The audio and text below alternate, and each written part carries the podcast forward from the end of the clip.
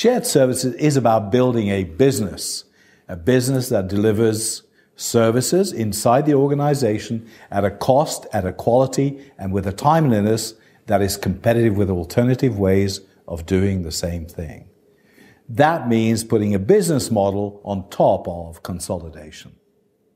And the reality is most shared services fail when they fail to look at this as a business. It's an internal business that has to deliver value and has to do that repeatedly, time after time, to maintain its viability.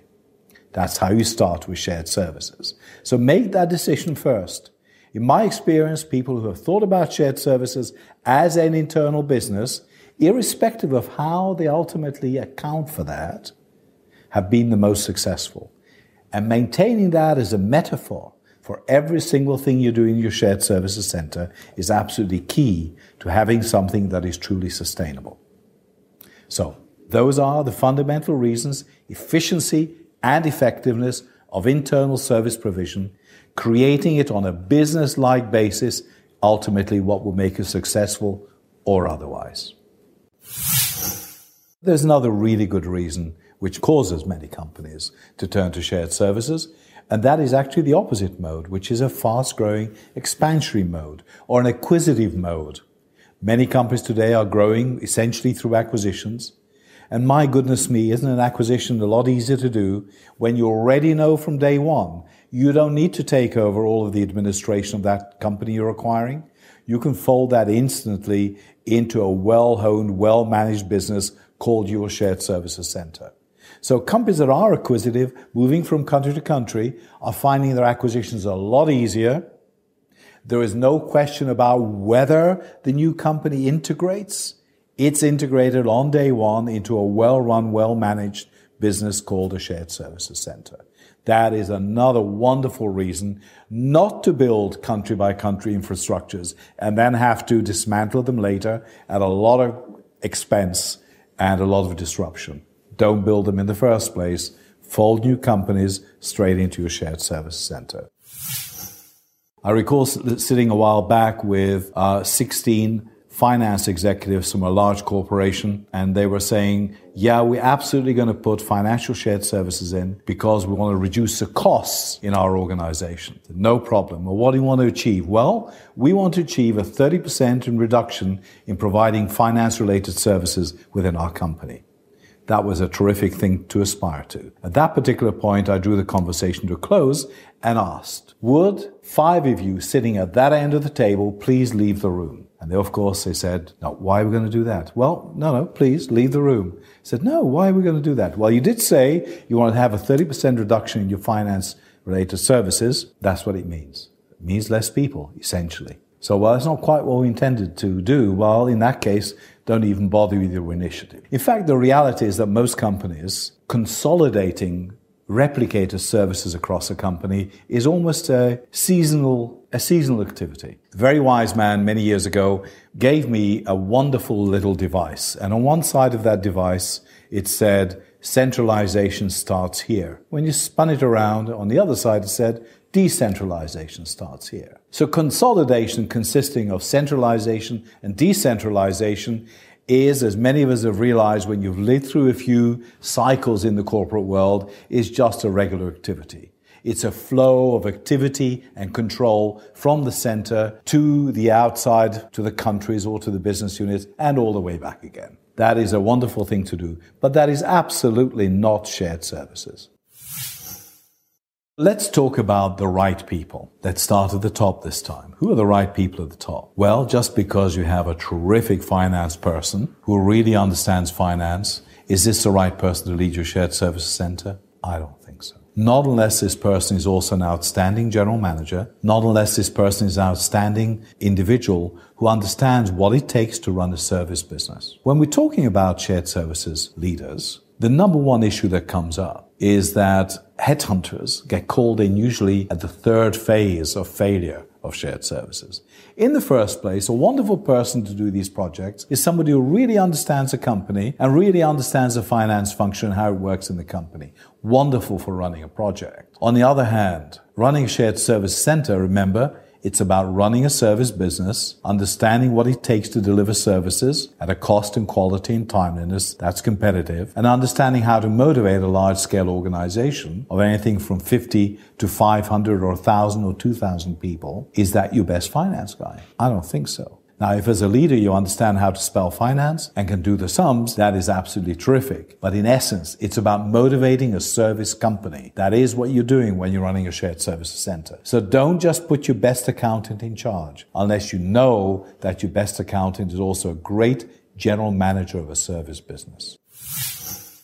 What about the other people that work in this service business? Well, if you worked in the back office, finance function or HR function for many, many years, and have always known what you thought your customers needed, and you attempt to deliver things the same way as before, you're setting yourself up for failure. Understand, of course, what the products are, what it is you need to deliver, what people really value, and deliver just that. And deliver it with the right attitude and the right behavior. As we said in our earlier piece, setting up shared services, process, and systems is, you know, six week job, or if you're really complicated, a six month job. But changing attitudes and behaviors is not a six week job. I've never ever seen a single shared services unit that attempts to use many of the same people that were previously members of the functions that are now in shared services that has been able to change attitudes and behaviors to a service mindedness that is appropriate for shared services in under two years. So make no promises. If you're going to keep most of your people who were there before, make sure you give yourself plenty of time to change behaviors and attitudes to turn this into a service business. Make sure too that you give yourself plenty of financial backing to make sure that you can also outplace people who absolutely will not fit into this environment over a long period of time. By always put in training, but remember just one thing. Skills and knowledge comes with experience and time and learning. Attitudes and particularly behaviors are inherent to the individual. And so don't attempt to change the impossible do something different about it. If you really feel you don't have the right people in place, go to another location where you can rebuild from scratch. Take the hit, painful as it is, do it. Otherwise, you will never build a shared services center that has the right people in place to deliver in a service minded manner. While we're on the subject of location, who decides where you go to?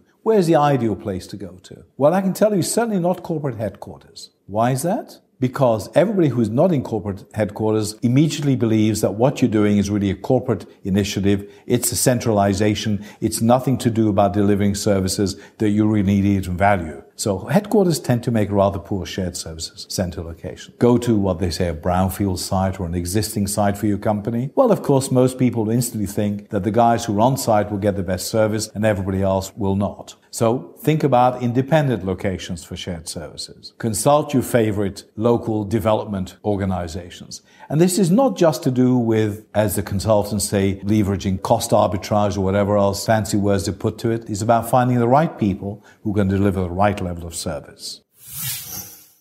Shared services is much more than just about consolidation to gain efficiency and effectiveness. It's also predominantly about running a business. Think about the people and think about the processes and the systems that it incorporates. I can tell you right from day one that if you and I were to go into a shared services center or even start up a shared services, you and I could sit together and within a matter of two weeks to four weeks, we could have the ideal system designed for your company. We could put the ideal processes in place. There is not a single thing particularly if you look across the complex structures across the whole of Europe, there's not a single question that has not already been answered when it comes to setting up a shared services center. So the principles are all very straightforward and simple enough. Nothing to be gained here that could not be done over two to four weeks. The real problem in shared services is people. It's the people that are no longer required because you require less people to run your shared services. And it is the changes in behavior and attitudes that comes from delivering shared services at a cost, quality, and timeliness that's more competitive compared to alternatives. In other words, running a business. Running a business is not really a part of your mindset when you're sitting there in accounts payable and processing transactions. You don't think of it. We're here because we're here because we're an important part of the company. And indeed you are or were. Today, however,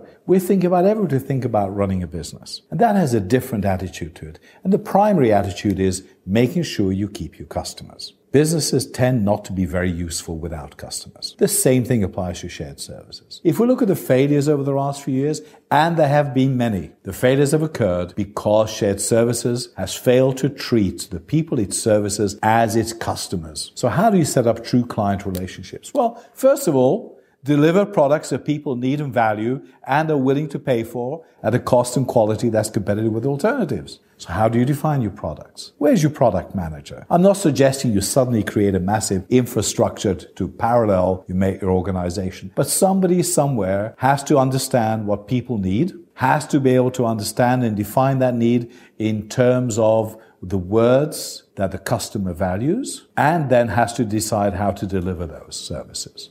That's all part of the shared services story. But it's not enough. People need to understand what it is they're getting. I can tell you, I've gone into situations where I've gone with some head of shared services who's gone to a customer and said, well, you know, now you're going to buy this particular service from us and we are going to sell that to you as your supplier. This is what it's going to cost you. Guess what the other person said? Well, of course, it would say it's too expensive, but actually it didn't cost you anything before. Well, you need your head testing, don't you, as a business person, to think that something you got before was for free and now you're having to pay for it. The reality is, even before you start your shared service center, might be a good idea to find out what it actually costs today to deliver those same services. So you can then go back and say, now it's going to cost you $110, that particular service in the old days when you didn't even see what it cost because it was hidden somewhere was costing $150. So today, whether you accept that or not, you are getting the service at a lower cost than you got it before. And by the way, the quality is just as good because we actually care about whether you want to have that particular service or not. And by the way, if you don't need that particular service, we're not going to provide it. It's not only about delivering service that people need and value, but not delivering those that people don't want is an important part of the whole sequence. Wonderful examples of this aren't there, particularly in things like HR shared services, where HR knows best. And we've always wanted training in that particular area. Therefore, we'll put that training right across the whole company. Does the whole company need it? Does it value it? Are the business people prepared to pay? We don't care because we know what's best in HR. Well, that is no longer acceptable within a shared services context. There is another side to it, of course, and it isn't just about giving the customer what he wants. It's also about making sure that you can deliver that at a cost and quality that's competitive. So it often means not doing some things. You know, when you ring up Dell, and remember Dell's business model is we'll give you these very basic things and we'll give it to you at the best possible price, right? What happens if you want another printer other than the one that's in the Dell catalog? You ring up Dell and you say, Dell, very nice. I love those printers in your catalog, but what I really want is a squiggly J Zima, where they say, well, I'm sorry, but we don't do squiggly Zimas. I'm sorry, we're not prepared to sell you that. Please go somewhere else. And why? It's because it keeps Dell's business model intact. So do not do stuff in your shared services centers that completely disfigure that center, cause you to take on additional work that you are not fit to do or no longer wish to do because it disrupts your business model and have your customer buy it from somewhere else if they're absolutely willing to pay the price. Or alternative to say, if you want that service from me, I can provide it for you, but it's going to cost you 10 times more than the normal day to day stuff that you want to buy. So these are just basic business principles, aren't they? So maintaining that is absolutely key in the kind of things you deliver and the kind of things you don't deliver. That means establishing relationships with your clients. Where exactly is your client relationship manager here? Now, I'm not suggesting a fleet of client relationship managers, but somebody somewhere in that unit that you have has to take responsibility for managing relationship with a particular client or a group of clients. That's also part of building an effective shared services center.